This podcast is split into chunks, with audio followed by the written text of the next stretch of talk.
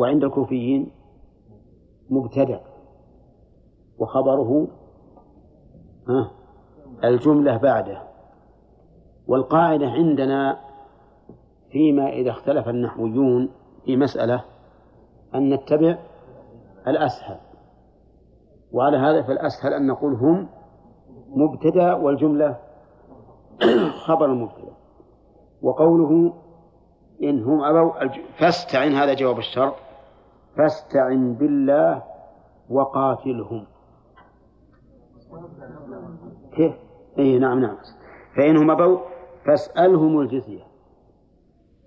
اسألهم سؤال عطاء ولا سؤال تعليم؟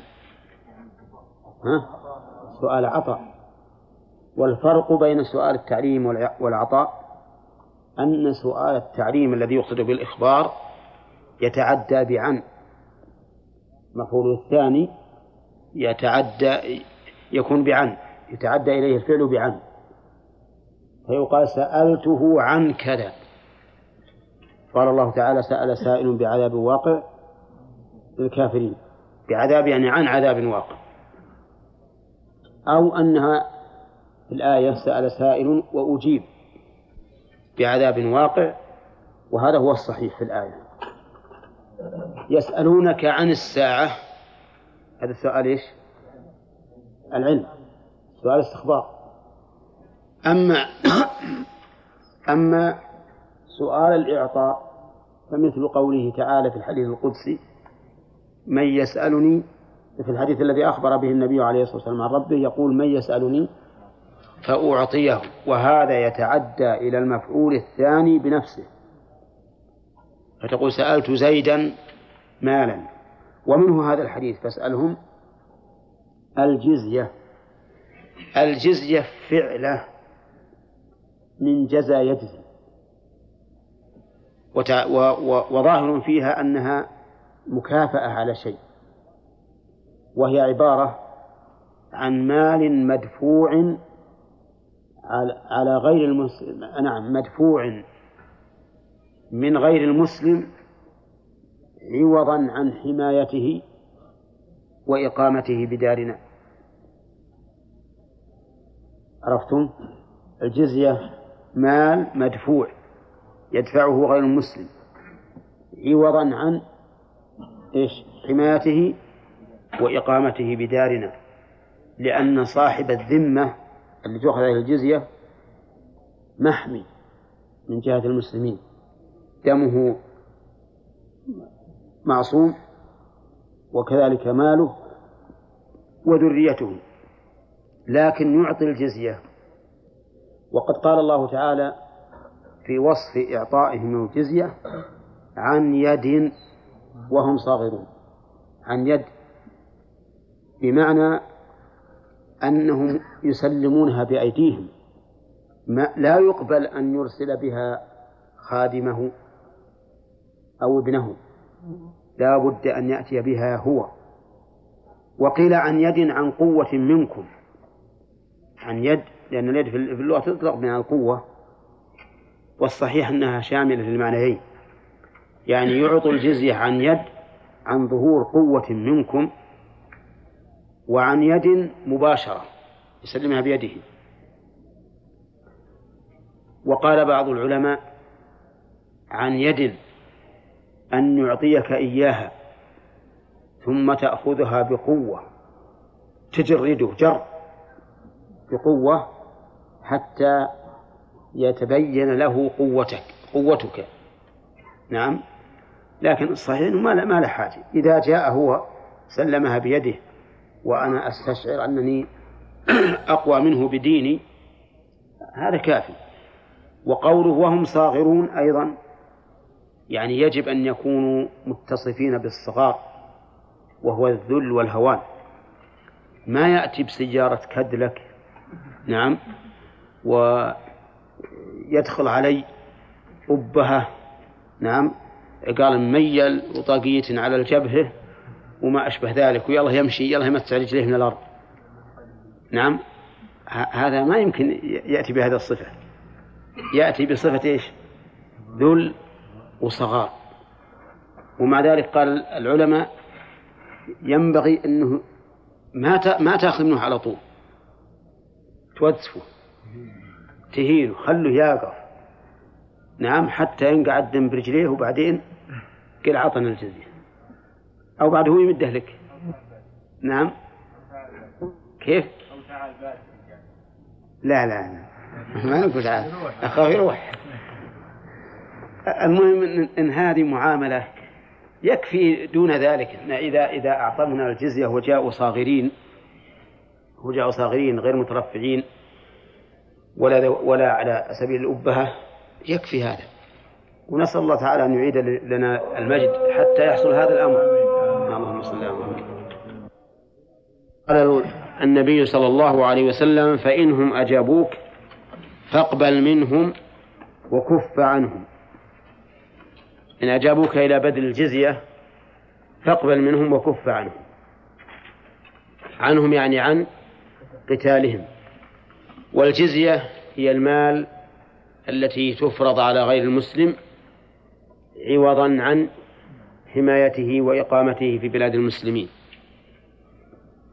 وقد سبق لنا كيف تؤخذ منه. أنها تؤخذ عن يد وهم صاغرون. طيب يقول فإن أبوا فاستعن بالله وقاتلهم. ها؟ كيف؟ فاقبل منهم واكف عنهم. فإنهم أبوا فاستعن بالله وقاتلهم. إنهم أبوا سبق لنا إعراب هم أبوا. وقلنا إنه على رأي الكوفيين تكون هم مبتدأ وجملة أبوا خبر. وأما على رأي البصريين فإنهم فاعل لفعل محذوف أو توكيد لفاعل فعل محذوف. تقديره؟ ها؟ فإن أبوا هم. وجملة أبوا الثانية لا محل لها من الإعراب لأنها تفسير للجملة الأولى. فاستعن بالله اطلب منه العون وقاتلهم. فبدأ النبي عليه الصلاة والسلام بطلب العون من الله لأنه إذا لم يعنك في جهادك لأعدائه فإنك مخذول وإذا حاصرت أهل حصن فأرادوا إلى آخره. حاصرت الحصر معناه التضييق. والمعنى أنك طوقتهم وضيقت عليهم بحيث لا يخرجون من حصنهم ولا يدخل إليهم أحد. فإذا حاصرتهم وأهل الحصن الحصن كل ما يتحصن به من قصور أو أحواش أو غيرها. وقوله فأرادوك أن تجعل لهم ذمة الله. أرادوك أي طلبوك. فهنا ضمن الإرادة معنى الطلب. وإلا فإن الأصل أن تتعدى بمن؟ فأرادوا منك. أن تجعل لهم ذمة الله أن تجعل ذمة الله لهم. سيدة عندكم؟ ولا أن تجعل لهم ذمة الله؟ إيه. أن تجعل لهم ذمة الله وذمة نبيه.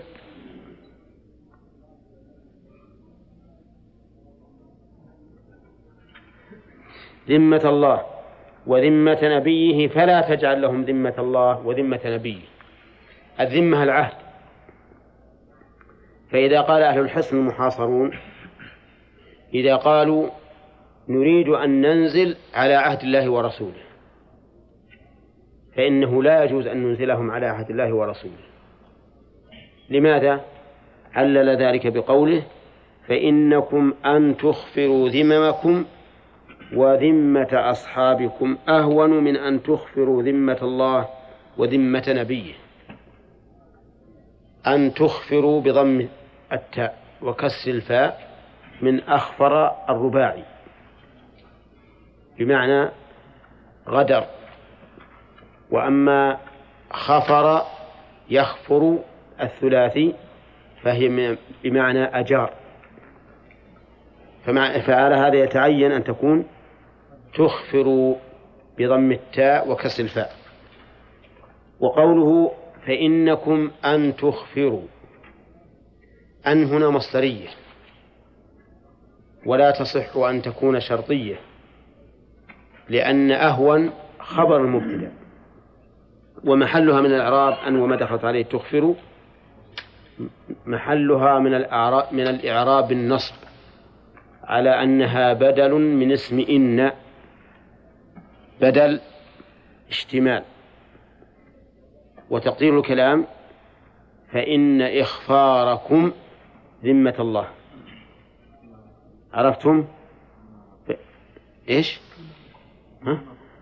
فإن إخفاركم ذممكم نعم فإن إخفاركم ذممكم وتعلمون أن البدل يصح أن يحل محل المبدل منه أليس كذلك؟ ولهذا قدرتها بقولي فإن إخفاركم ذممكم وقوله أهون من أن تخفروا ذمة الله وذمة نبيه. لأن الغدر بذمة الله وذمة نبيه أعظم. ولهذا جعل النبي عليه الصلاة والسلام غدرهم بذممهم أهون من غدرهم بعهد الله وعهد رسوله. وقوله أهون هنا هذا من باب اسم التفضيل الذي ليس فيه ليس في المفضل ولا في المفضل عليه شيء من هذا من هذه من هذا المعنى. وجه ذلك أن قوله أهون يقتضي اشتراك المفضل والمفضل عليه بالهون. والأمر ها ليس كذلك. فإن إخفار الذمم سواء كان لذمة المجاهدين أو لذمة الله وذمة رسوله كله ليس بهين بل هو صعب. لكن الهون هنا أمر نسبي وليس على حقيقته. فإخفار ذمة الإنسان وذمة أصحابه أهون من إخفار ذمة الله وذمة نبيه صلى الله عليه وسلم. وإذا حاصرت أهل حصن. نعم. إذا كان نسبي ما منه شيء ولو بسيط. أبدا. ما في شيء أبدا. كله ليس بهين. لكن هذا أهون من هذا بالنسبة. أما أن يكون المفضل والمفضل عليه مشتركين في الهون فليس كذلك. قال وإذا حاصرت أهل حصن فأرادوك أن تنزلهم على حكم الله. فلا تنزلهم على حكم الله. الأول أرادوا أن ينزلوا على العهد بدون أن يحكم عليهم بشيء بل يعاهدون على حماية أموالهم وأنفسهم ونسائهم وذريتهم. ولكن بلا حكم. وهذه مسألة.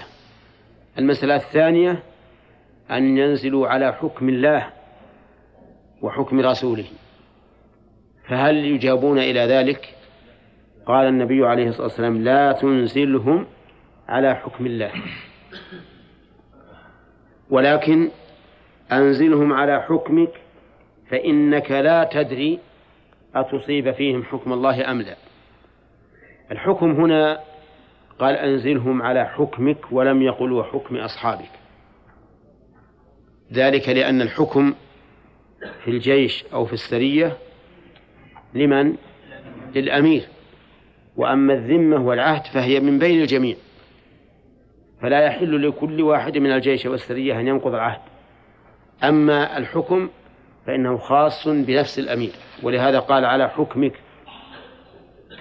فإذا قال أهل الحصن نحن ننزل ونستسلم على حكم الله. نقول لا. ما تنزلنا على حكم الله.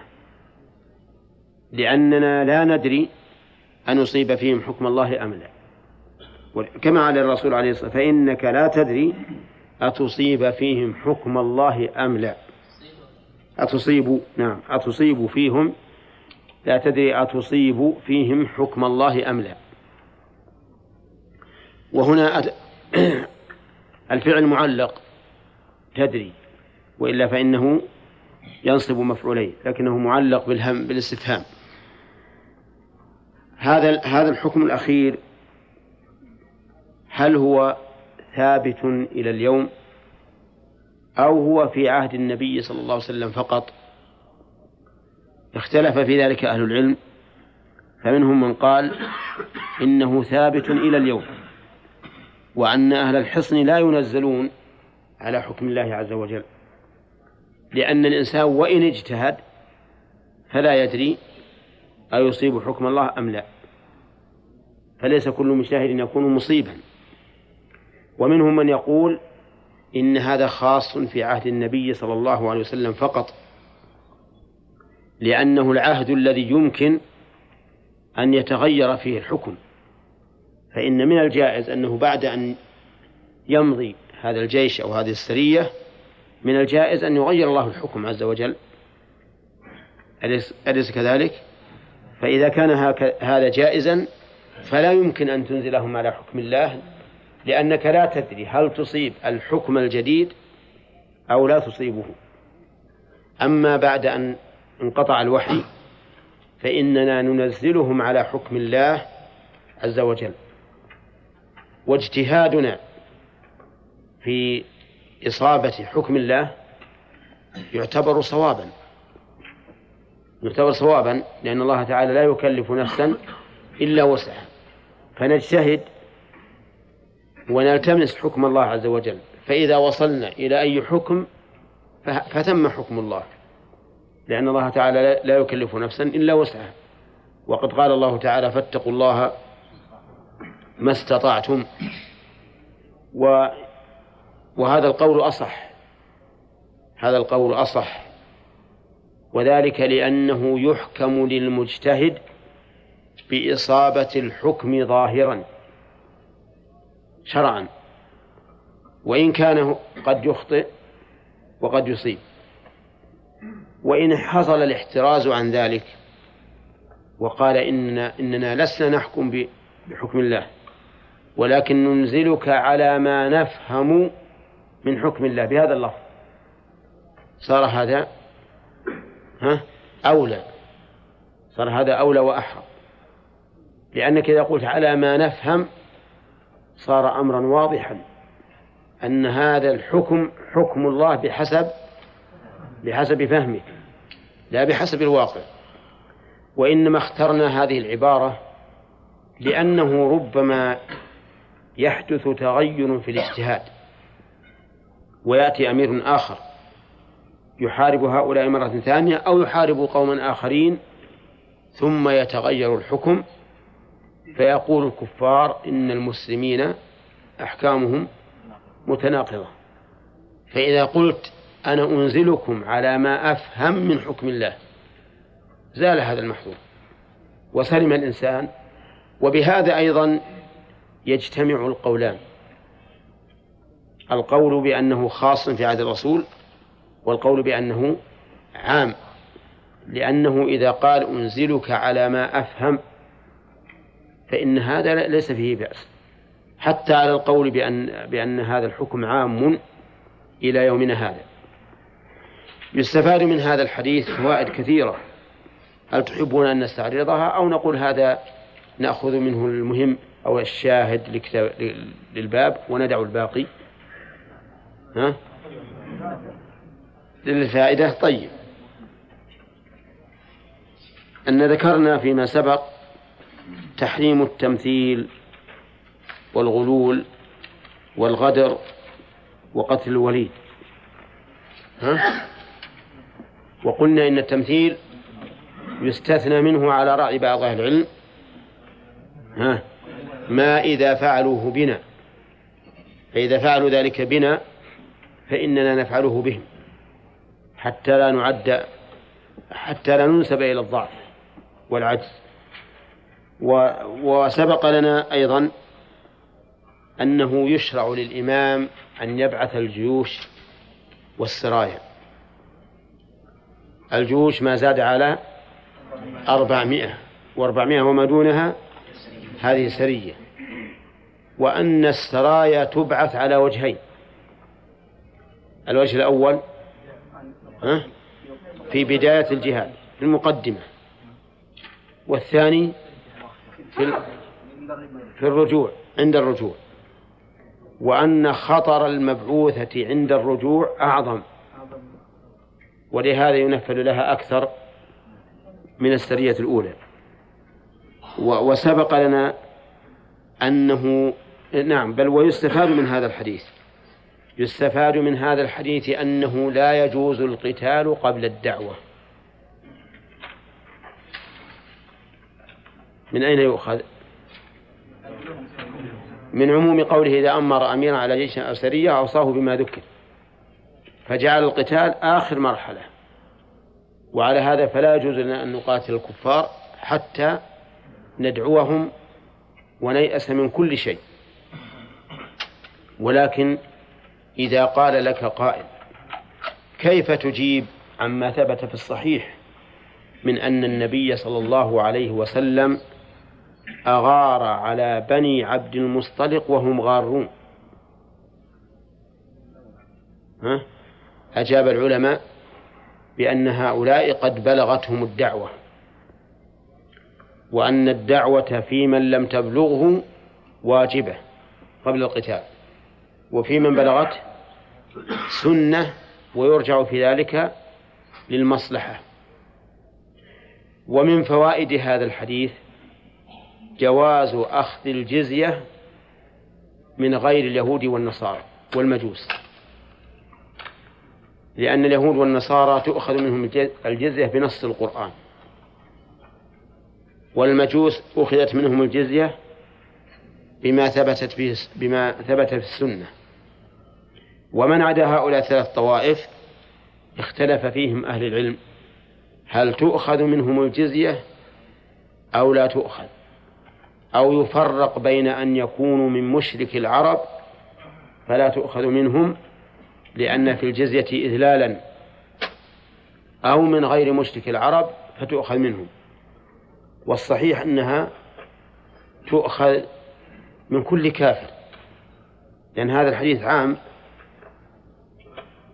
أليس كذلك؟ لأنه قال قاتلوا من من كفر بالله ولم يقل من اليهود والنصارى. وعلى هذا فتؤخذ الجزية من كل كافر. وفي الحديث إشارة إلى أن القتال ليس لإكراه الناس على على الدخول في دين الله. ولو كان كذلك ما نفعت الجزية. فكان يجب أن يدخلوا في الدين أو يقاتلوا. وهذا القول هو الراجح الذي تؤيده أدلة الكتاب والسنة بأنه لا يكره الإنسان على الدخول في دين الله. ويدل وأما قوله صلى الله عليه وسلم أمرت أن أقاتل الناس حتى يشهدوا أن لا إله إلا الله وأن محمد رسول الله إلى آخره فهو عام مخصوص بأدلة إيش؟ الجزية. بأدلة الجزية. ويستفاد من هذا الحديث عظم العهود ولا سيما إذا جعلت عهدا لله ورسوله. لقوله فإنكم أن تخفروا ذممكم وذمة أصحابكم أهون من أن تخفروا ذمة الله وذمة نبيه. ويستفاد منه جواز نزول أهل الحصن على حكم المجاهدين. نعم. على حكم المجاهدين. على حكم أمير الجيش. ها؟ لقوله ها؟ ولكن أنزلهم على حكمك. ويستفاد منه أنه لا يجوز أن ينزلوا على حكم الله. إما في حياة النبي عليه الصلاة والسلام أو ها أو مطلقا. لقوله فأرادوا أن تنزلهم على حكم الله فلا تنزلهم على حكم الله. ويستفاد منه أن المجتهد قد يصيب وقد يخطئ. ها. فإنك لا تدري أتصيب فيهم حكم الله أم لا. وهذا دليل على أن الإنسان قد قد إذا اجتهد قد يخطئ وقد يصيب. وقد ثبت بذلك الحديث عن النبي عليه الصلاة والسلام في قوله إذا حكم الحاكم فاجتهد فأصاب فله أجران وإن أخطأ فله أجر. وعليه هل نقول إن المجتهد مصيب ولو أخطأ. ها؟ هذه مسألة حصل فيها نزاع بين العلماء غريب. منهم من يقول كل مجتهد مصيب. ومنهم من يقول ليس كل مجتهد مصيبا. ومنهم من يقول كل مجتهد مصيب في الفروع وليس كل مجتهد مصيبا في الأصول. نعم. حذرا من أن نصوب أهل البدع في باب الأصول. والصحيح أن المجتهد مصيب من حيث اجتهاده ها؟ أما من حيث موافقته الحق الذي هو شرع الله فإنه يخطئ ويصيب يخطئ ويصيب. ويدل على هذا قوله عليه الصلاة والسلام فاجتهد فأصاب. نعم. واجتهد فأخطأ. فهذا واضح في تقسيم المجتهدين إلى خطأ وصواب. ولكن هل هذا شامل لما يسمى بعلم الأصول كما هو ثابت في علم الفروع أو خاص بعلم الفروع فقط؟ ها؟ ظاهر الحديث العموم. ظاهر الحديث العموم.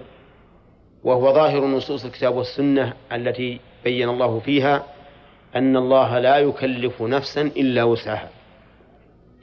ولكن يجب علينا أن نعرف أن الخطأ المخالف لإجماع السلف خطأ ولو وقع من مجتهد. لأنه لا يمكن أن يكون هو المصيب والسلف غير مصيبين في ذلك. سواء في هذا ما يسمى بعلم الأصول أو لا. على أن شيخ الإسلام ابن تيمية وتلميذه ابن القيم أنكرا تقسيم الدين إلى أصول وفروع. وقالوا ائتوا لنا بفرق نطمئن إليه. أنتم تلحقون شيئا من أصول الدين بالنص تلحقونه بالفروع. مثل الصلاة. الصلاة لا شك أنها من أصول الدين. هي أحد أركان الإسلام ومع ذلك فهي عند المقسمين للأصول والفروع. من من الفروع. ثم يأتون بأشياء تتعلق بالعقيدة وهي مختلف فيها حتى عند السلف ويقول هذه من الفروع. ونحن نعم يقول هذه من الفروع. لأن هي أصل الإيمان. فرع من فروع الأصل. ونحن نقول في الواقع إن, إن أردتم بالأصول ما كان عقيدة فكل فكل كل الدين أصول. وإن أردتم بالأصول ما يتعلق بالعلميات دون العمليات فهذا محل نظر. لماذا نقول في الأول كل الدين أصول؟ لأن حتى العبادات البدنية أو المالية ما يمكن أن تتعبد لا يمكن أن تتعبد لله بها إلا حيث تعتقد أنها مشروعة فهذه عقيدة سابقة على العمل ولو لم تعتقد ذلك ما صح ما صح تعبدك لله بها. فكل عمل صالح عبادة فلا بد أن يكون مسبوقا بعقيدة أن الله تعالى شرعه. فعلى كل حال الصحيح أن أن الاجتهاد مفتوح سواء في الأصول فيما يسمى بالأصول أو في الفروع. وأن من المجتهدين من يصيب ومنهم من يخطئ. طيب هل فيه هل يؤخذ من هذا الحديث أن باب الاجتهاد باق؟ باب الاجتهاد مو باب الجهاد؟ ها؟ منين نأخذه؟ من اجتهاد هذا هذا الأمير لنقول لا تدري أتصيب أم لا معناه أنه سوف يجتهد. وبهذا يتبين ضعف من قول من يقول إن باب الاجتهاد قد انسد من زمان وأن الواجب على الناس اليوم التقليد لأئمتهم وألا يحاولوا أن يجتهدوا. ولا شك أن هذا القول يترتب عليه مسألة كبيرة جدا وهي الإعراض عن الكتاب والسنة إلى آراء الرجال. لأن معنى ذلك لا تنظر في الكتاب ولا في السنة. إذا أردت الحكم اذهب إلى كتاب إن كنت من الحنابلة كتب الحنابلة إن كنت من الشافعية كتب الشافعية ومن المالكية انظر إلى كتب المالكية ومن الحنفية إلى كتب الحنفية ومن الظاهرية إلى كتب الظاهرية وهلم جرا وندع الكتاب والسنة وهذا خطأ. بل الواجب على الإنسان إذا تمكن أن يأخذ الحكم من كتاب الله وسنة رسوله أن يأخذه منهما. يجب عليه. ولكن يجب أن نلاحظ أنه لكثرة السنن وتشتتها وتفرقها لا ينبغي الإنسان أن يحكم بشيء بمجرد أن يسمع حديثا في هذا الحكم حتى يتثبت. حتى يتثبت. لأنه قد يكون هذا هذا الحكم منسوخا وأنت لا تعلم. وقد يكون مقيدا وأنت تظنه مطلقا. وقد يكون مخصوصا وأنت تظنه عاما. فتريث وأما أن نقول أبدا لا تنظر في القرآن ولا في السنة لأنك لست أهلا للاجتهاد فهذا غير صحيح. ثم إنه على قولنا بأنه بأن باب الاجتهاد مفتوح. لا يجوز أبدا أن نحتقر آراء العلماء السابقين وأن ننزل من قدرهم لأن أولئك تعبوا واجتهدوا وليسوا بمعصومين. فكونك تذهب تقدح فيهم أو تأخذ المسائل التي يفرضونها تأخذها على أنها نكت تعرضها أمام الناس ليسخروا بهم فهذا أيضا لا يجوز. إذا كانت غيبة الإنسان العادي محرمة فكيف بغيبة أهل العلم الذين أفنوا أعمارهم في استخراج المسائل من أدلتها ويأتي واحد في آخر الزمان يقول أنا ابن جلا وطلاع الثنايا. هؤلاء ما يعرفون هؤلاء يفرضون المحال هؤلاء يقولون كذا هؤلاء يقولون كذا مع أن أهل العلم فيما يفرضونه من المسائل النادرة قد لا يقصدون الوقوع ولكن يقصدون تمرين الطالب على تطبيق المسائل على قواعدها وأصولها. طيب وفي وفي هذا إثبات الحكم الشرعي. يعني هذا هذا الحكم هنا من باب الأحكام الشرعية. وقد مر علينا أن حكم الله ينقسم إلى قس إلى قسمين كوني وشرعي. فالحكم الكوني ما يتعلق بالكون وهو الذي لا يمكن لأحد مخالفته. والحكم الشرعي ما يتعلق بالشرع والعبادة ومن الناس من من يأخذ به ومنهم من لا يأخذ به. هذا الحديث الذي معنا من أي النوعين من الأحكام الشرعية. وقوله تعالى فلن أبرح الأرض حتى يأذن لي أبي أو يحكم الله لي. ها؟ هذا كوني. طيب وقوله تعالى في سورة الممتحنة ذلكم حكم الله يحكم بينكم شرعي. ثم قال المؤلف رحمه الله فيه مسائل. المسألة الأولى أنا ما عندي الأولى بس الفرق. عندكم الأولى؟ الأولى الفرق بين ذمة الله وذمة نبيه وذمة المسلمين.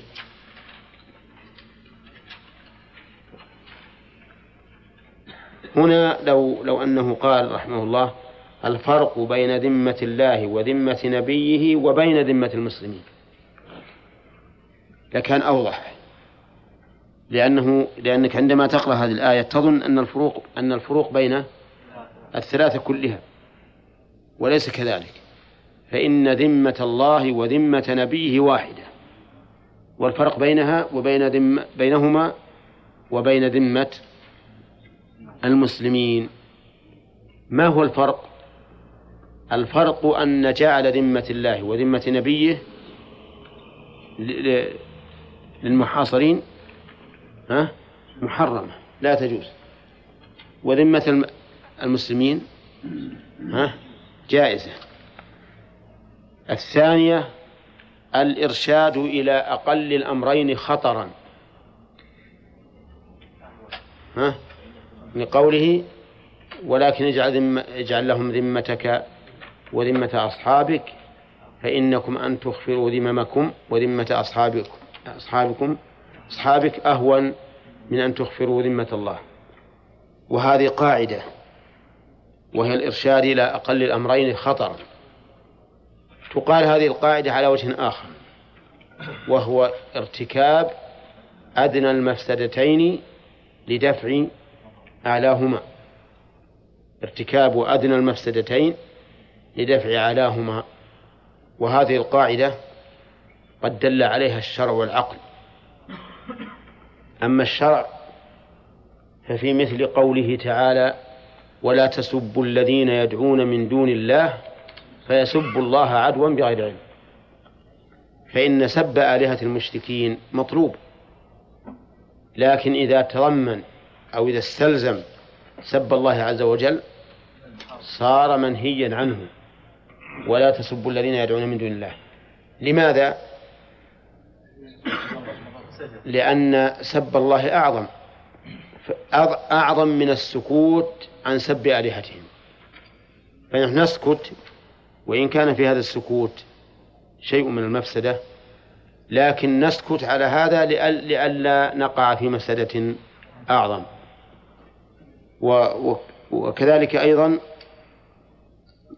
فيه قاعدة مقابلة وهي لا أن نعم جلب أعلى المصلحتين بترك أدناهما.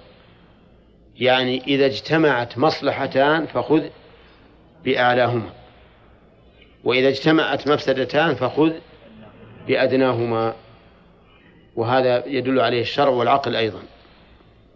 طيب قال المؤلف الثالثة قوله أغزوا بسم الله في سبيل الله وش الفائدة منها؟ ها؟ وجوب الغزو مع الاستعانة بالله والإخلاص له والتمشي على شرعه. أولى اغزوا بسم الله في سبيل الله. الرابعة قوله قاتلوا من كفر بالله. وش المسألة هذه؟ وجوب القتال؟ وجوب قتال الكفار. نعم وأن علة قتالهم الكفر. طيب هل معنى ذلك أنه لا قتال إلا بكفر؟ لا. فالكفر سبب للقتال لكن هناك أسباب أخرى أخر للقتال فإن من منعوا الزكاة يقاتلون وإذا ترك صلاة العيد أهل بلد قوتلوا وإذا تركوا الأذى والإقامة قوتلوا أيضا وإذا اقتتلت طائفتان وأبت إحداهما أن تفي ألام الله فإنها تقاتل إذا لا يلزم من القتال الكفر لكن القت الكفر سبب للقتال. فالأسباب فالقتال له أسباب متعددة. طيب الخامسة قوله استعن بالله وقاتلهم. ها؟ وجوب الاستعانة بالله. وأن لا يعتمد الإنسان على حوله وقوته. ترى وقت الأسئلة جاي. ها؟ نكمل؟ طيب. السادسة الفرق بين حكم الله وحكم العلماء. لأن حكم الله مصيب بلا شك. حكم العلماء قد يصيب وقد لا يصيب. هذه واحدة. ثانيا تنزيل أهل الحصن على حكم الله. ممنوع إما في عهد الرسول فقط أو حتى في عهدنا هذا. وأما على حكمه حكم الأمير فهو جائز. طيب هل يؤخذ من الحديث إنه لا ينبغي عند الاستفتاء أن تقول ما رأي الإسلام في كذا؟ كما يوجد الآن عند الناس. ها؟ أو مثل واحد يكتب كتاب يقول حكم الإسلام كذا وكذا. وهو قد لا يكون حكم الإسلام. نعم نقول هكذا. إلا فيما هو نص واضح صريح فلا بأس. مثل أن يقول قائل ما حكم الإسلام في أكل الميتة؟ فتقول حكم الإسلام في أكل الميتة أنها حرام. السابعة في كون الصحابي يحكم عند الحاجة بحكم لا يدري أيوافق حكم الله أم لا؟ آه. لكن تقييد المؤلف الصحابي بحكم لا يدري أن يصيب حكم الله أم لا. أي أقول هل هو ظاهر أنه خاص في الصحابة أو حتى من بعدهم؟ الظاهر حتى من بعدهم. حتى من بعد من بعدهم فإنه يجوز أن يحكم عند الحاجة بما يرى أنه حكم. وليس من باب أولى خلافا لعبد الرحمن بن داود. لأن لأن الصحابة أقرب إلى الصواب من غيرهم. فقد نجوز لهم من الحكم ما لا نجوز لغيرهم. لكن قصد عبد الرحمن أنه أنه إذا جاز الخطأ على الصحابي فغيره من باب أولى. هكذا تريد أي نعم. طيب. انتهى. نعم. نزال بني قريظة سعد بن معاذ. نعم. أهو خاص في عهد النبي صلى الله عليه وسلم أم يصح من بعده يعني, يعني في واحد من الجند. نعم. إيه بإذن بإذن الأمير. بإذن الأمير لا بأس. حتى. ولا يعلم. نعم.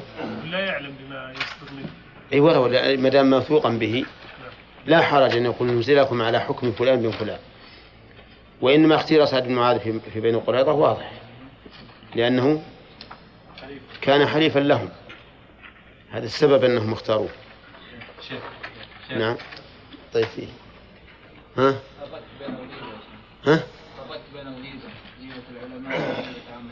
أي نعم. أشد غيبة العلماء. لا لأنها أخطر.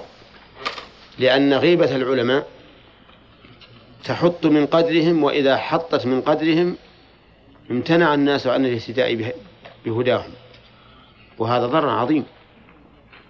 الآن مثلا لو تبي تغتاب لك واحد من العلماء الذي يعتمده الناس مثلا في في أحكامهم ما تنزل قيمته عندهم؟ ها؟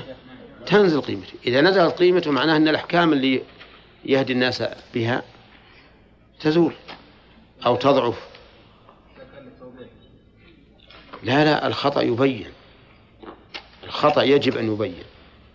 ولكن يقال مثلا إن هذا الأمر محل اجتهاد والإنسان يخطئ ويصيب ولا ندري نحن المخطئون أو أو المخطئ.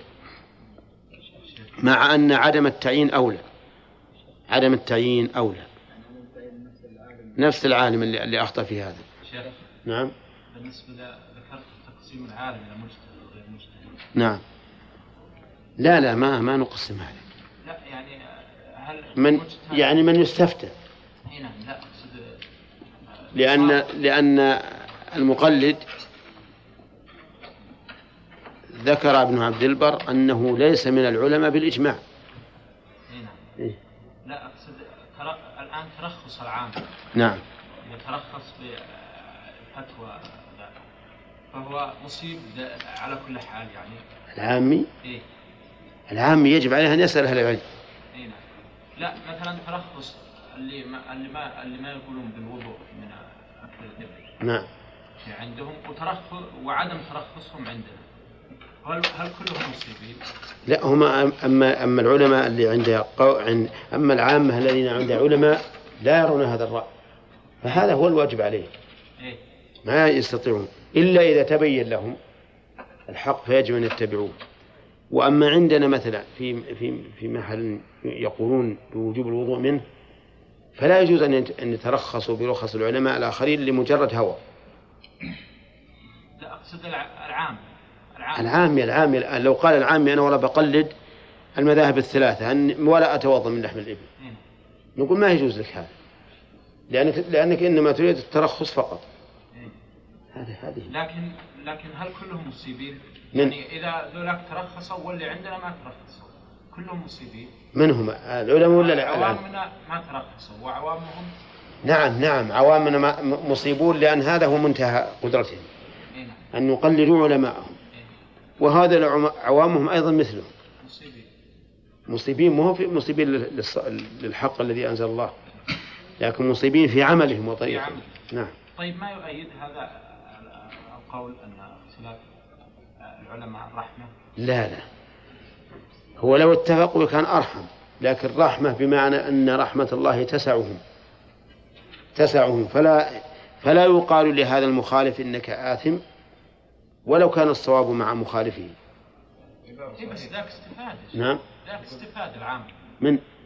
العامي اللي هناك أب- أبد العام ما استفاد. يستفيد لو قلنا أنت مخير. وأما إذا قلنا أنت الآن في مكان لا يعرف علماؤه إلا هذا القول. معناه أنه ملزم به. ولهذا إذا كان من الشافعية وكان الشافعي يرى أنه أن مس المرأة مطلقا ينقض الوضوء ما يمكن يترخص بقول من, يرى من لا يرى نقض الوضوء. مجرد تشهي فقط. وإلا حصل تلاعب. كأن نقول قلد مثلا الإمام أحمد في أن مس المرأة لا ينقض الوضوء. وقلد الشافعي في أن لحم الإبل ما ينقض الوضوء. ما ينقض الوضوء.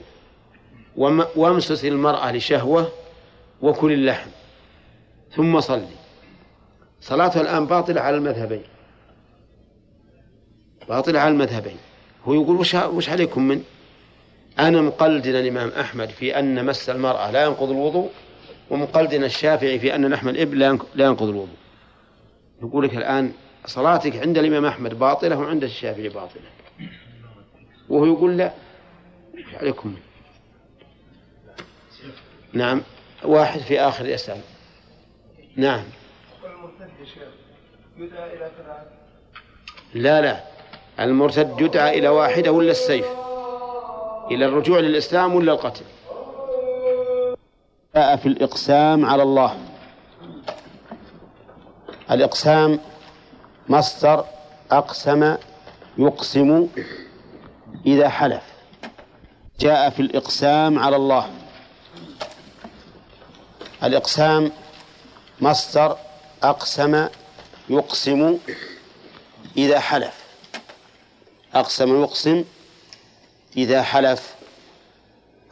والحلف له عدة أسماء. يمين وآلية وحلف وقسم وكلها بمعنى بمعنى واحد. قال الله تعالى فلا أقسم بمواقع النجوم. وقال فلا أقسم بالشفق. لا أقسم بيوم القيامة.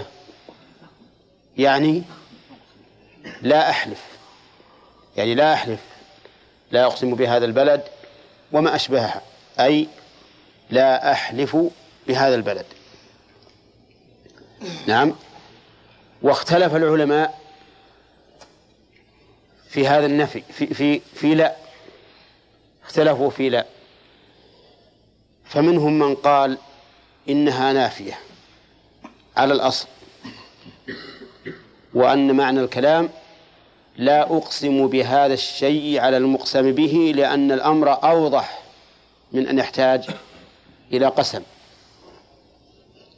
وهذا لا شك أنه فيه شيء من التمحل والتكلف لأن كل إنسان يقرأ الآية يعرف أن المقصود الإثبات لا النفي. وقال بعضهم إن لا زائدة. وأن التقدير أقسم لا أقسم. وقال بعضهم إن لا للتنبيه. إن لا للتنبيه. وهذا بمعنى الثاني بمعنى الثاني لأنها من حيث الإعراب على قول بنات التنبيه تكون زائدة. وقال بعضهم إنها نافية لشيء مقدر. لشيء مقدر. يعني مثلا لا أقسم بيوم القيامة. لا صحة لما تدعون أو لما تزعمون من انتفاء البعث. أقسم بيوم القيامة إلى آخره. وهذا أيضا فيه شيء من التكلف. والصواب أنها زائدة للتنبيه زائدة للتنبيه. والمهم أن الإقسام بمعنى اليمين والحلف. والإقسام على الله معناه أن تحلف على الله أن يفعل أو أن تحلف على الله ألا يفعل. هذا معناه. أن تحلف على الله تقول والله لا يفعل الله كذا أو تقول والله لا يفعلن الله كذا. وهذا القسم على الله ينقسم إلى أقسام في الواقع. القسم الأول أن تقسم على ما أخبر الله به ورسوله من نفي أو إثبات فهذا لا بأس به. وغاية ما فيه أنه يدل على يقينك بما أخبر الله به ورسوله. مثل أن تقول والله ليشفعن الله والله ليشفعن الله نبيه في الخلق يوم القيامة. إيش هذا؟ هذا جائز؟ لأنه معناه قوة اليقين من الحالف على ما أخبر الله به عن نفسه. أو تقول والله لا يغفر الله لمن أشرك به. إيش هذا؟ صح؟ ليش؟ لأنه مطابق لما أخبر الله به. وغاية ما فيه أنك أبرزته بصفة اليمين لقوة يقينك به. وهذا لا جدال فيه ولا إشكال فيه. القسم الثاني يرحمك الله أن أن أن يقسم الإنسان على ربه لقوة رجائه به سبحانه وتعالى. لقوة الرجاء وحسن الظن به. فهذا أيضا جائز لإقرار النبي صلى الله عليه وسلم إياه. الرسول عليه الصلاة والسلام أقر ذلك في قصة الربيع بنت النضر. ابن الحارث عمة أنس بن مالك رضي الله عنه كسرت ثنية لجارية من الأنصار فاحتكموا إلى الرسول صلى الله عليه وسلم. فأمر النبي صلى الله عليه وسلم أمر بالقصاص أمر بالقصاص. القصاص أن تكسر ثنية الربيع. فعرضوا عليهم الصلح. أبوا. قالوا نصالحكم نعطيكم دية نعطيكم ما تريدون. أبوا. قالوا إلا القصاص. فقام أنس بن النضر رضي الله عنه فقال أتكسر يا رسول الله أتكسر ثنية الربيع؟ يعني لأنه غالي عنده. والله لا تكسر ثنية الربيع. يريد به رد الحكم الشرعي؟ لا. قال له الرسول عليه الصلاة والسلام يا أنس كتاب الله القصاص. السن بالسن. ما يمكن. قال والله ما تكسر ثنية الربيع. غرضه بذلك أنه لقوة ما عنده من التصميم على أن لا تكسر ولو أن يبذل كل غالب ورخيص فعل. هذا معنى كلامه. يعني كأنه يقول الصلح الذي أبوا أنا لا يهمني. أنا أعطي كل ما أملك ولا تكسر. ونحن نعلم علم اليقين أنه لا يريد أن يقصد رد حكم الله ورسوله أبدا. كيف وقد قال الرسول عليه الصلاة والسلام لما قال هذا وعرفوا أن الرجل مصمم ألقى الله في قلوبهم العفو في قلوب الأنصار العفو فعفوا. سبحان الله قوة رجائه بالله عز وجل. فقال النبي صلى الله عليه وسلم إن من عباد الله من لو أقسم على الله لأبره. الله أكبر. شف هذا الرجل لقوة رجائه بالله عز وجل وحسن ظنه ألقى الله في قلوب هؤلاء الذين كانوا قد صمموا أمام الرسول صلى الله عليه وسلم إلا أن أن يقتصوا. ألقى الله في قلوبهم العفو فعفوا. الرسول عليه الصلاة والسلام أثنى عليه. وهذه شهادة من الرسول أن الرجل من عباد الله وأن الله تعالى أبر قسمه ولين له هذه القلوب المصممة على القصاص. وكيف لا؟ وهو الذي قال إنه يجد ريح الجنة دون أحد. وهو الذي لما استشهد رضي الله عنه وجد به بضع وثمانون ما بين ضربة برمح وسيف وما أشبه ذلك. قيل إنه لم يعرفه إلا أخته ببنانه. على كل حال إذا كان الحامل على الإقسام على الله قوة الرجاء به وحسن الظن بالله فإن هذا جائز. ويشهد له هذا الحديث وكذلك قوله عليه الصلاة والسلام رب أشعث أغبر مدفوع بالأبواب لو أقسم على الله لأبره. أشعث أغبر ومدفوع بالأبواب لا ينظر له ولا يدخل على الناس لاحتقارهم له لكنه عند الله ذو جاه عظيم. لو أقسم على الله لأبره. القسم الثالث من الإقسام على الله أن يكون الحامل له أي للإقسام على الله هو الإعجاب بالنفس وتحجر فضل الله عز وجل وسوء الظن به تبارك وتعالى. فهذا لا شك في تحريمه وأنه وشيك بأن يحبط الله عمل هذا المقسم. من أنت حتى تتحجر فضل الله عز وجل ومن أنت حتى تدل على الله بعملك. والله ما عملت من عمل صالح إلا ولله فضل عليك به بخصوصه. يحتاج إلى شكر ما هو يحتاج إلى أن تنفخ روحك وتقول أنا من أنا يمنون عليك أن أسلموا. قل لا تمنوا علي إسلامكم بل الله يمن عليكم أن هداكم للإيمان. انظر من على يمينك وعن عن يسارك من كافر وفاسق وفاجر وكاذب ومنافق. واحمد الله أن عافاك مما ابتلاهم به.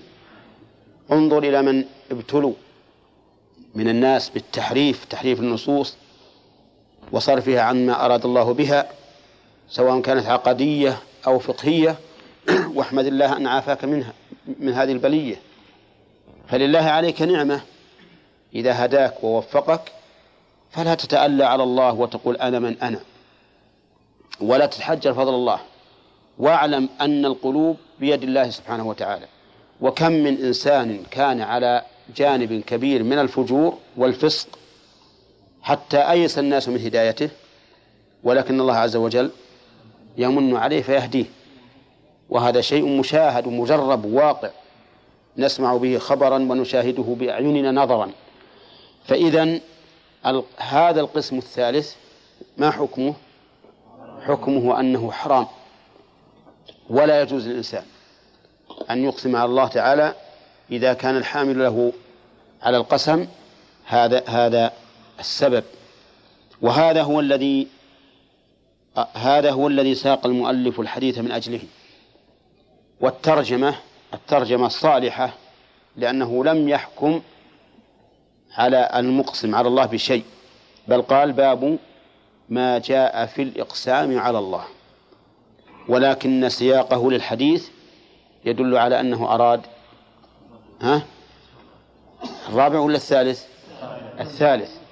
أراد القسم الثالث. وعلى هذا فنقول ما وجه مناسبة الحديث أو الباب للترجمة لكتاب التوحيد. وجهه أن هذا الذي تألى على الله عز وجل أساء الأدب مع الله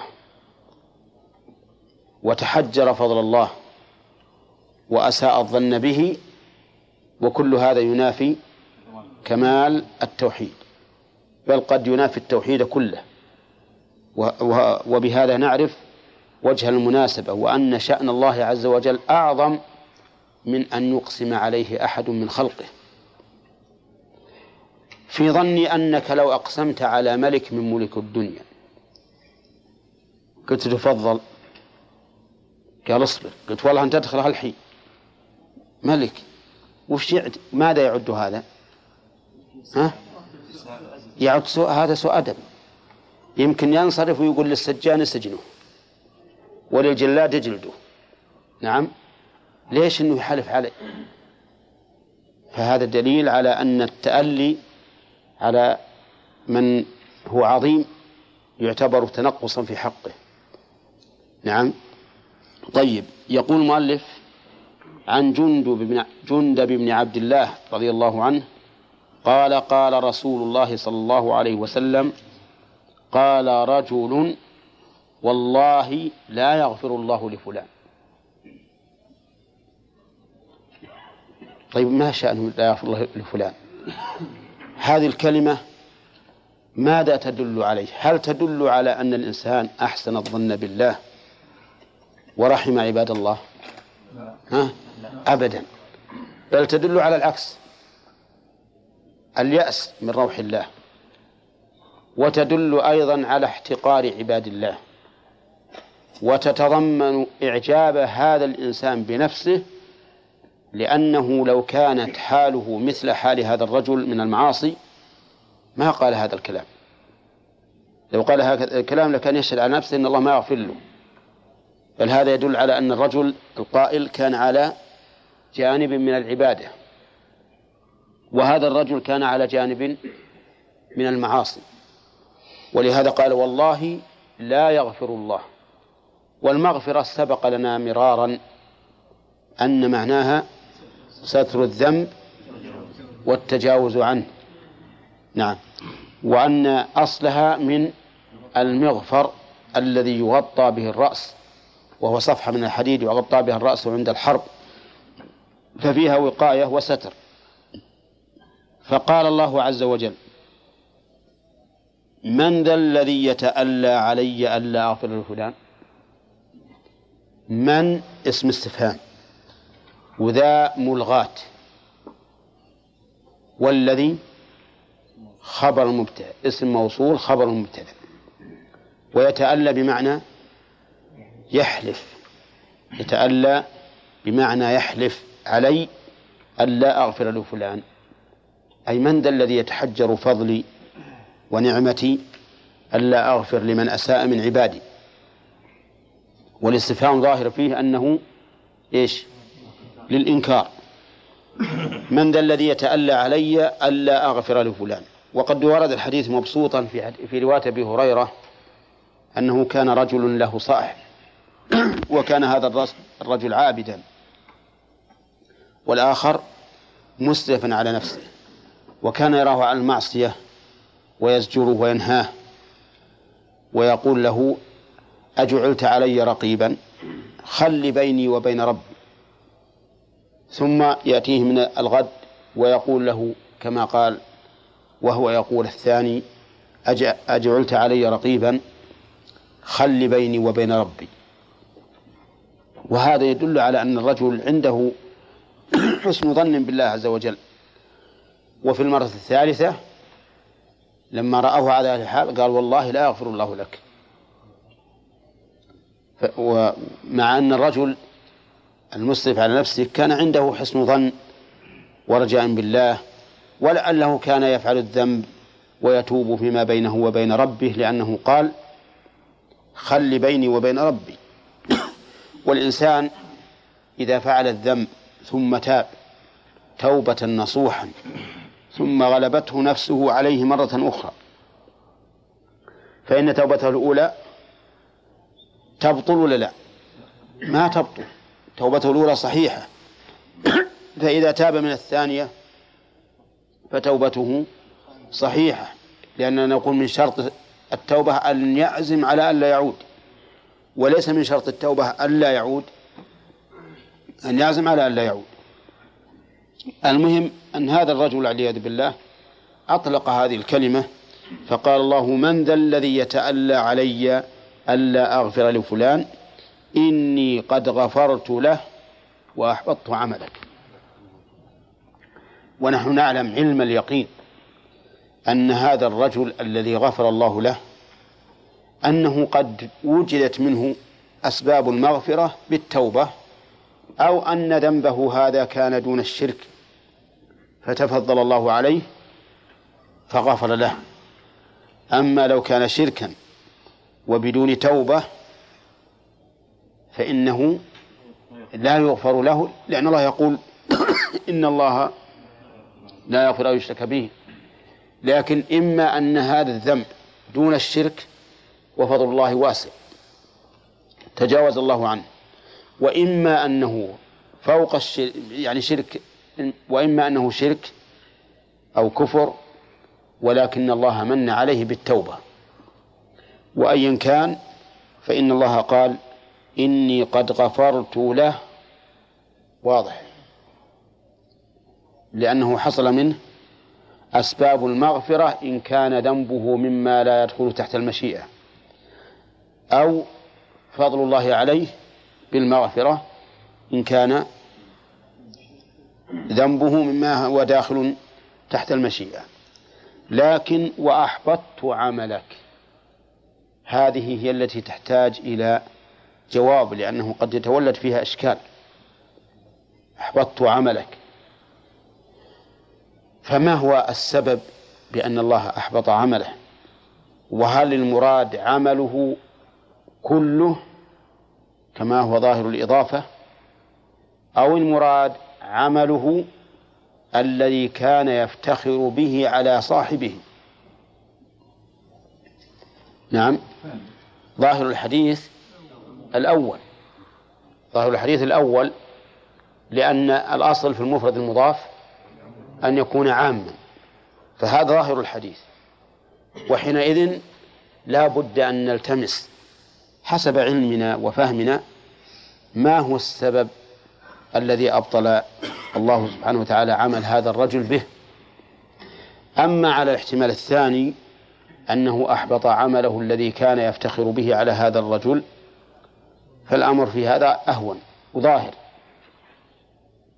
ولكن الإشكال الذي يرد ما وجه إحباط الله عمل هذا الرجل على سبيل العموم؟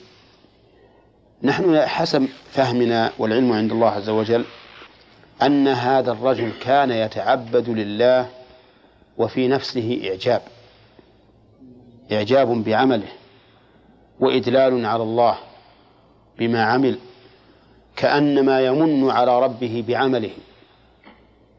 وحينئذ فإنه يفتقد ركنا عظيما من أركان العبادة. لأن العبادة مبنية على إيش؟ على الذل والخضوع. على الذل والخضوع هذا الرجل الذي يقول مثل هذا الكلام إذا كان يرى في نفسه الإعجاب والإذلال على الله عز وجل أين أين الذل والخضوع؟ أنت لا بد أن تكون عبدا لله عز وجل بما تعبدك به وبما بلغك من كلامه وهذه الأخيرة مسألة كثير من الذين يتعبدون الله بما تعبدهم به قد لا يتعبدونه يتعبدونه بوحيه قد يصعب عليهم أن يرجعوا عن رأيهم إذا تبين لهم الخطأ من كتاب الله وسنة رسوله. ويركبون رأيهم ويحرفون النصوص من أجله. وهذه مسألة صعبة. يعني قد تجد الرجل عابدا مقيما للصلوات مؤتيا للزكاة قائما بالصوم على الوجه الذي يستطيع وكذلك بالحج لكنه لا يعبد الله بالنسبة لما بلغه من من وحيه. والواجب أن تكون لله عبدا ذليلا بكل شيء حتى فيما بلغ من وحيه بحيث تخضع له خضعانا كاملا. نعم حتى تحقق العبودية. فالذي يبدو والله أعلم أن هذا الرجل يا جماعة أن هذا الرجل كان مدلا على الله بعمله وافتقد من نفسه الركن الأعظم في العبادة وهو الذل والخضوع. ولا شك أنه إذا لم تكن العبادة مبنية على الذل والخضوع أنها لا تصلح. أنت إذا لم تشعر أنك تقوم بالعبادة لأنك عبد لله رقيق بين يديه فإن عبادتك ناقصة وقد تكون باطلة. هذا وجهه والله أعلم. أما إذا قلنا إن إن المراد العمل الذي حصلت فيه الإساءة فالأمر الأمر واضح سهل. لأن العمل إذا حصلت فيه الإساءة بطل. ونظير هذا مما يحتمل العموم أو الخصوص قوله صلى الله عليه وسلم في حديث باز بن حكيم عن أبيه عن جده في من منع الزكاة. قال فإنا آخذوها وشطر ماله عزمة من عزمات ربنا. آخذوها وشطر ماله هل المراد بماله كل المال؟ أو ماله الذي منع زكاته؟ فمثل إذا كان عنده عنده عشرون من الإبل. وزكاتها كم من الغنم؟ كم زكاة عشرين من الإبل من الغنم؟ أربع شياه. فمنع الزكاة. هل نأخذ عشرين من الإبل فقط؟ أو إذا كان عنده أموال أخر كبقر وغنم ونقود نأخذ نصف المال كله؟ اختلف في هذا أهل العلم. منهم من قال إنه لا يؤخذ إلا نصف ماله الذي وقعت فيه المخالفة. ومنهم من قال يؤخذ جميع المال. والراجح أن هذا يرجع إلى رأي الإمام. إذا رأى أن من المصلحة أن يؤخذ نصف ماله كله أخذه. أو نصف المال في المخالفة أخذه. وهذا الحديث عد ماذا محل البحث فيه هل نسخ ولا بقي حكمه أم لا نعم ما يدخل هذا نقول في قول الرسول صلى الله عليه وسلم معناه إن من الناس من يعمل بعمل أهل الجنة حتى لا يكون بينه وبينها الا كذا وكذا فيسبق عليه الكتاب فيدخل فيدخل النار. نعم. أو يكون من الناس من يعمل بعمل أهل النار حتى يكون بينه وبينه إلا كذا وكذا فيسبق عليه الكتاب فيدخل الجنة. نعم. يعني يقول احبطت عمله احبطت عمله. فيها يقول يعني كان هذا يعمل بما يراه الناس. أي نعم. وهذا يعمل عباداته بما يراه. وعلى كل حال لابد إنه إذا قلنا العمل عموما إن هناك فيه مفسد للعمل. ها؟ طيب نشوفها. نعم. قول يعني إنه افتقد الركن الأعظم. نعم. والخضوع. نعم. قد تشكل في رواية أبي هريرة أنه قال النبي صلى الله عليه وسلم رجل عابد.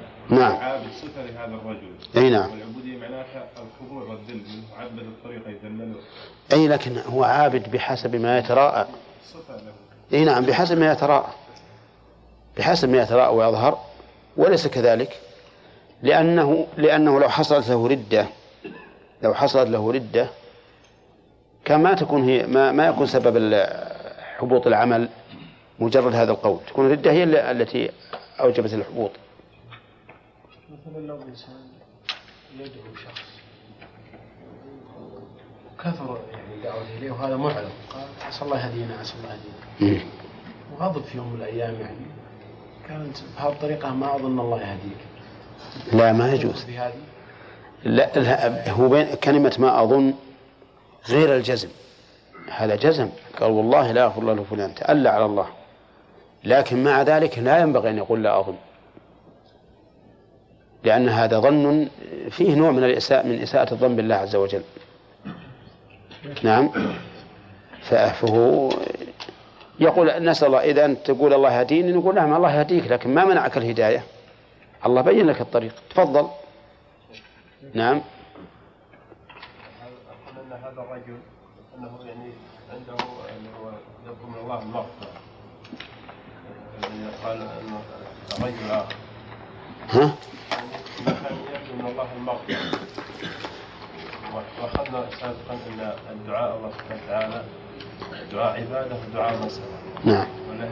اسماء تدعوه إذا قلنا هل الله سبحانه وتعالى يستجيب للشخص إذا فعل أحد الاثنين؟ إما دعاء العبادة أو دعاء المسألة اي نعم. دعاء العبادة إجابة الله الداعي فيها أن- يقبلها منه ويثيبه عليها. ودعاء المسألة أن الله تعالى يستجيب دعاءه. ولا يلزم إذا استجاب دعاءه أن يعطيه ما سأل لا يلزم. قد يعطيه الله ما سأل وقد يعطيه ما هو أفضل منه. يدخر له يوم القيامة ما هو أفضل منه أو مثله.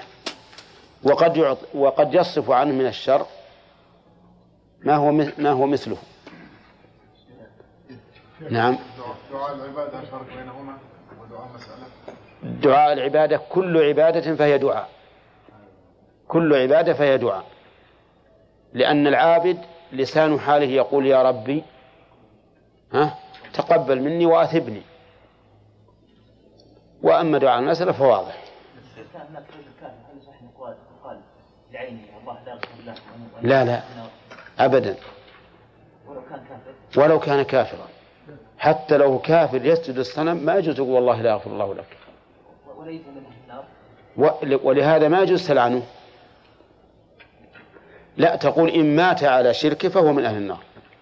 إن مات على شرك فليس مغفورا له. نعم. يا أبي هريرة أن القائل رجل عابد. وقد أشرنا إليه من قبل في الدرس الماضي أن هذا الرجل كان حريصا على العبادة قائما بها لكن عنده غرور أو لكن عنده غرورا بنفسه والعياذ بالله وإعجابا بعمله فحبط بذلك عمله. قال أبو هريرة تكلم بكلمة أوبقت دنياه وآخرته. أوبقت بمعنى أهلكت. ومنه الحديث اجتنبوا السبع الموبقات أي المهلكات. وقول دنياه وآخرته أما كونها أوبقت آخرته فالأمر ظاهر لأنه كان من أهل النار والعياذ بالله. ولكن كيف أحبطت دنياه؟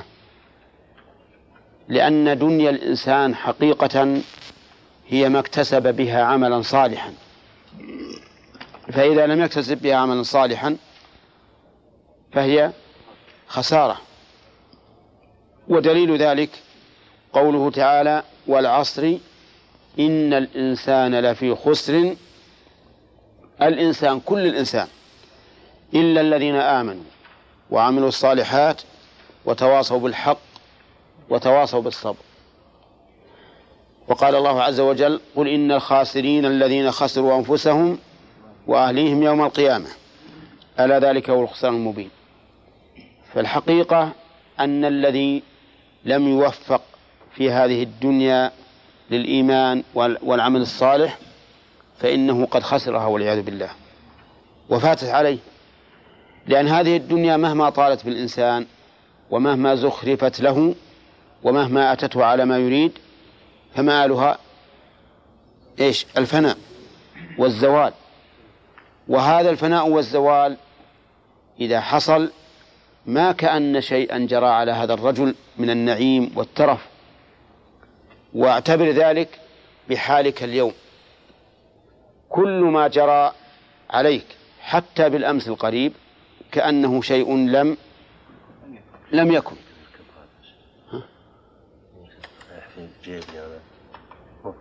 قل إن كل إنسان لم يوفق في الدنيا للعمل الصالح فإنه خاسر. لأنها لأن هذه الدنيا مهما كانت مآلها للفناء. وكل شيء فان فإنه كلا شيء. وقلت اعتبر هذا بما حصل لك مما سبق تجده مر عليك وكأنه لم يكن. وهذا من حكمة الله عز وجل في أن الإنسان في هذه الدنيا تكون حاله هكذا لئلا يركن إليها. لأن الركون إلى الدنيا خطير على الإنسان في في آخرته.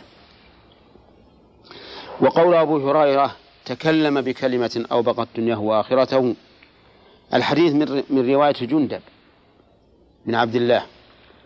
لكن المؤلف أشار إلى حديث آخر. رواه أبو هريرة عن النبي صلى الله عليه وسلم. ثم قال المؤلف رحمه الله فيه مسائل. الأولى التحذير من التألي على الله. من أين تؤخذ عبد الله؟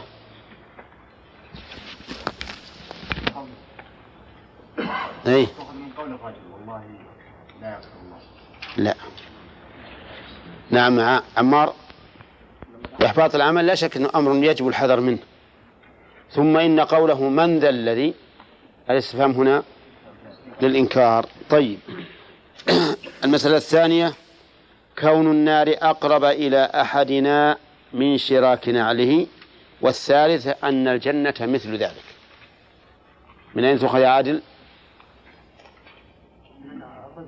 قبل يتكلم هذه الكلمة كان من أهل الجنة فلما قالها كلمة بسيطة وسريعة النار. طيب. شراك النعل ما هو؟ هذا الذي يلبس النعل هو اللي يلبس لكن وش ما شراكه؟ الحبل الذي يربط إيه. يعني السير اللي يكون بين الإبهام والأصابع. هذا الشراك. طيب هذا المثل وش يقصد به يا سامي؟ إن أقرب من شراك النعل.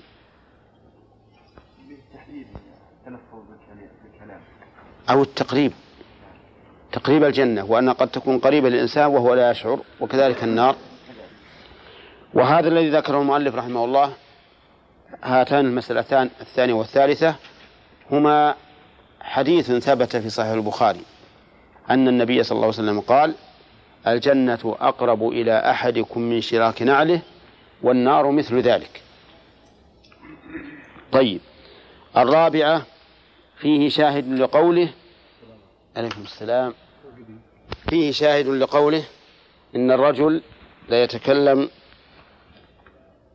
بالكلمة إلى آخره. ما هو الحديث الذي يشير إليه المؤلف؟ لا. ما ما ذكر في الحديث لكن في حديث آخر. إن الرجل يتكلم بكلمة لا يلقي لها بالا نعم. تهوي به. أي نعم. أو أبعد مما بين المشرق والمغرب. وهذا فيه الحذر من مزلة اللسان لأن اللسان قد يزل فيهلك به الإنسان. ولهذا قال النبي عليه الصلاة والسلام من يضمن لي ما بين لحييه ورجليه أو قال فخذيه أضمن له الجنة. لأن هذا اللسان خطره عظيم. قال معاذ للرسول عليه الصلاة والسلام لما قال له النبي صلى الله عليه وسلم أفلا أخبرك بملاك ذلك كله؟ قلت بلى يا رسول الله.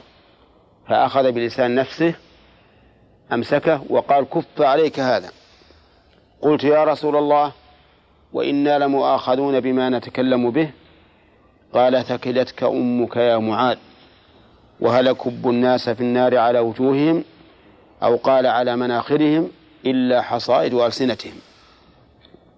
ففيه الحذر الشديد من مزلة اللسان ولا سيما إذا كان هذه الزلة إذا كانت سببا للاقتداء به والأسوة به كما يحدث من بعض دعاة الضلال والعياذ بالله فإن ذلك يكون أشد إثما.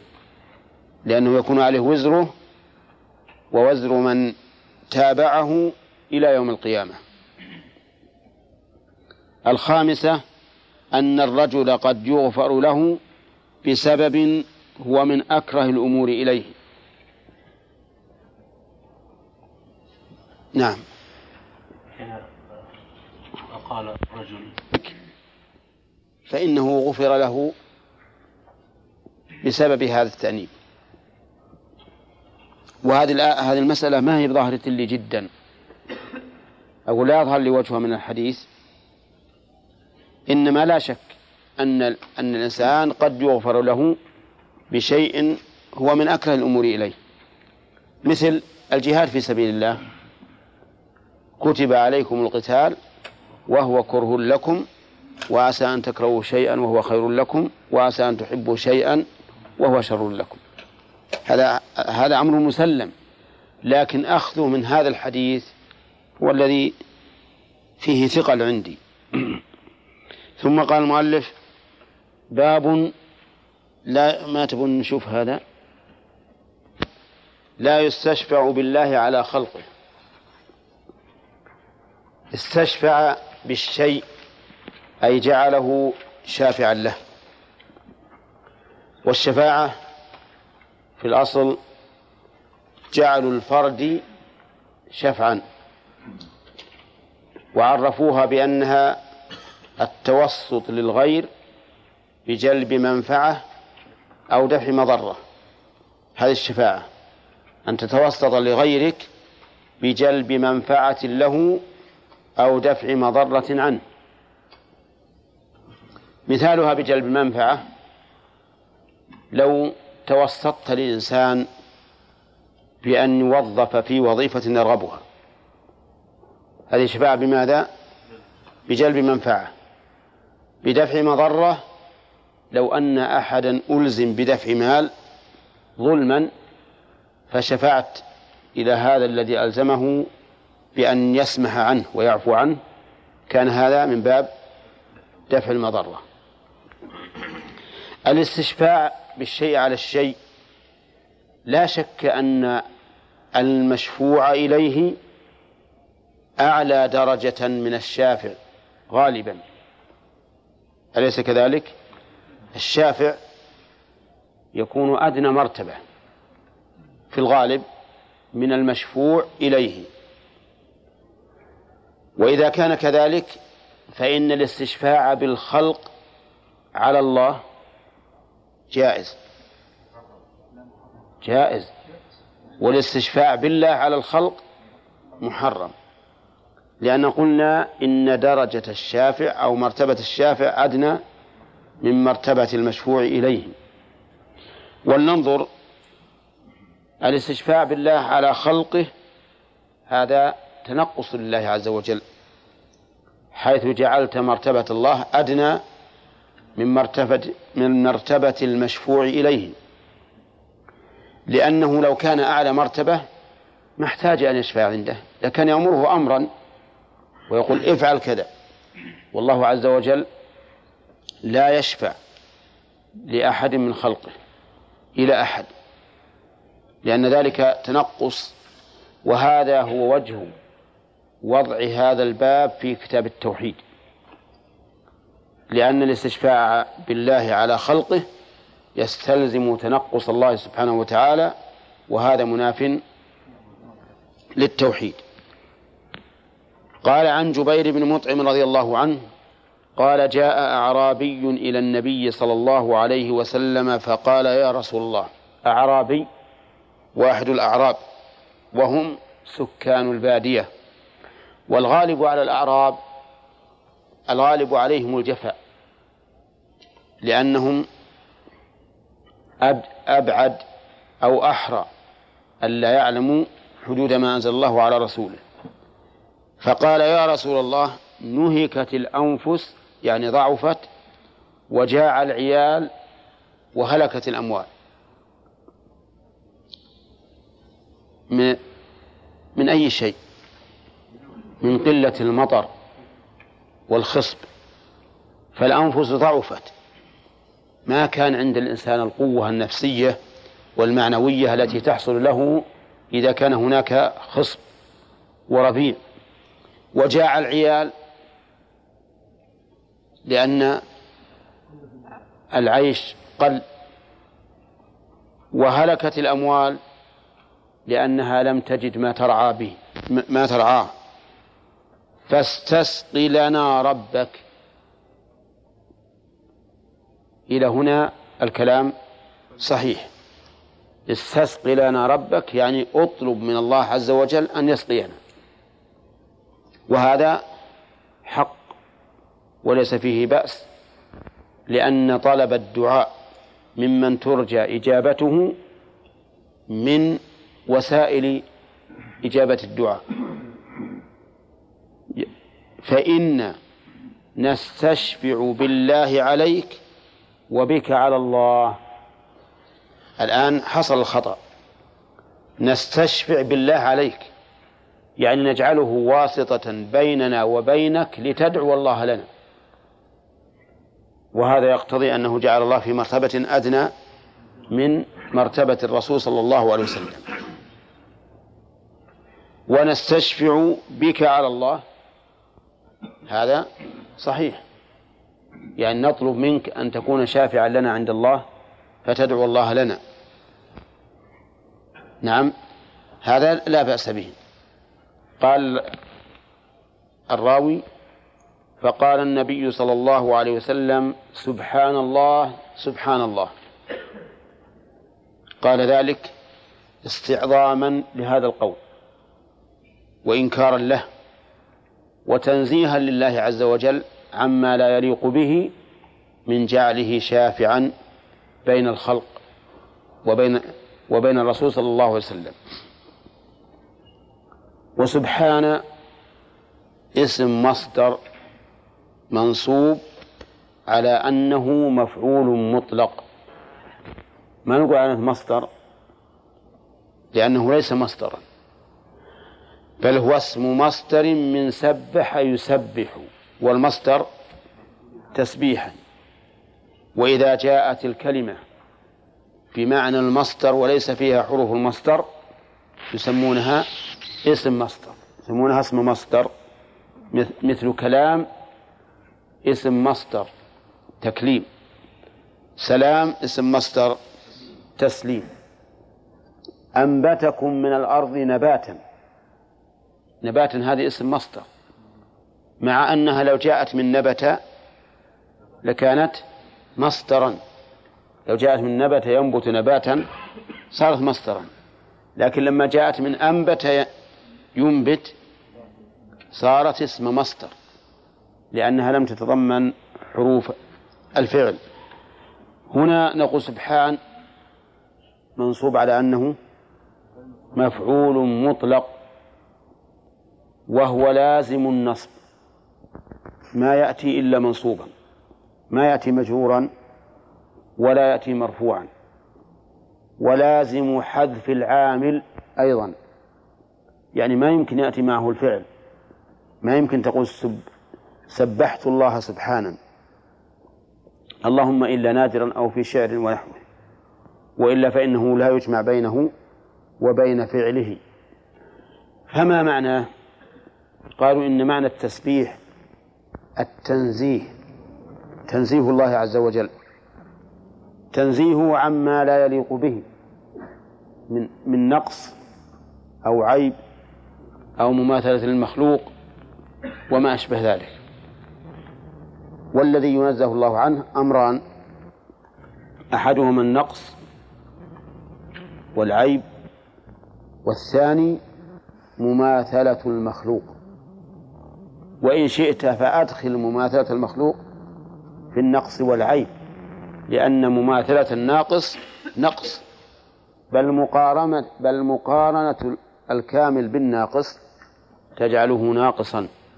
كما قال الشاعر ألم ترى أن السيف ينقص قدره إذا قيل إن السيف أمضى من العصا؟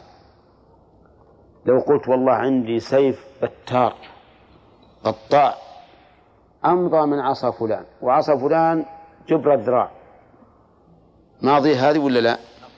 ها؟ أقول هي ماضية العصا اللي جبر الذراع؟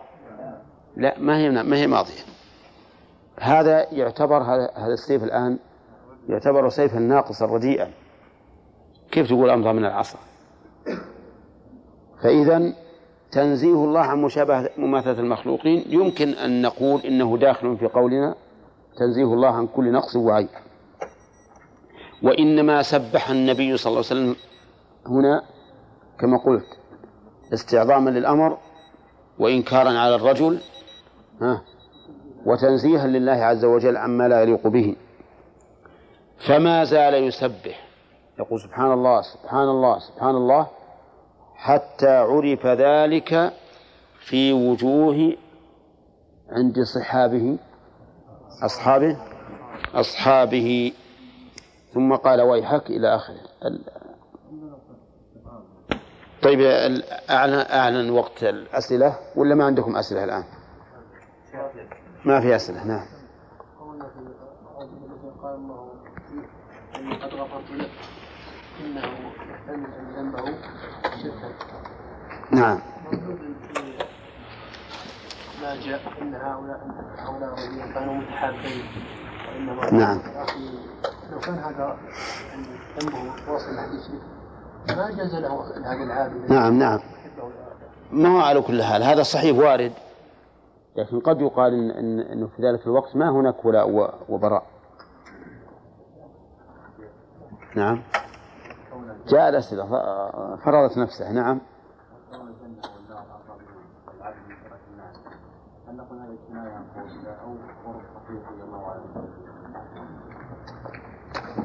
لا إما أن يكون المقصود به أن الأعمال الموصلة إلى الجنة قريبة وسهلة.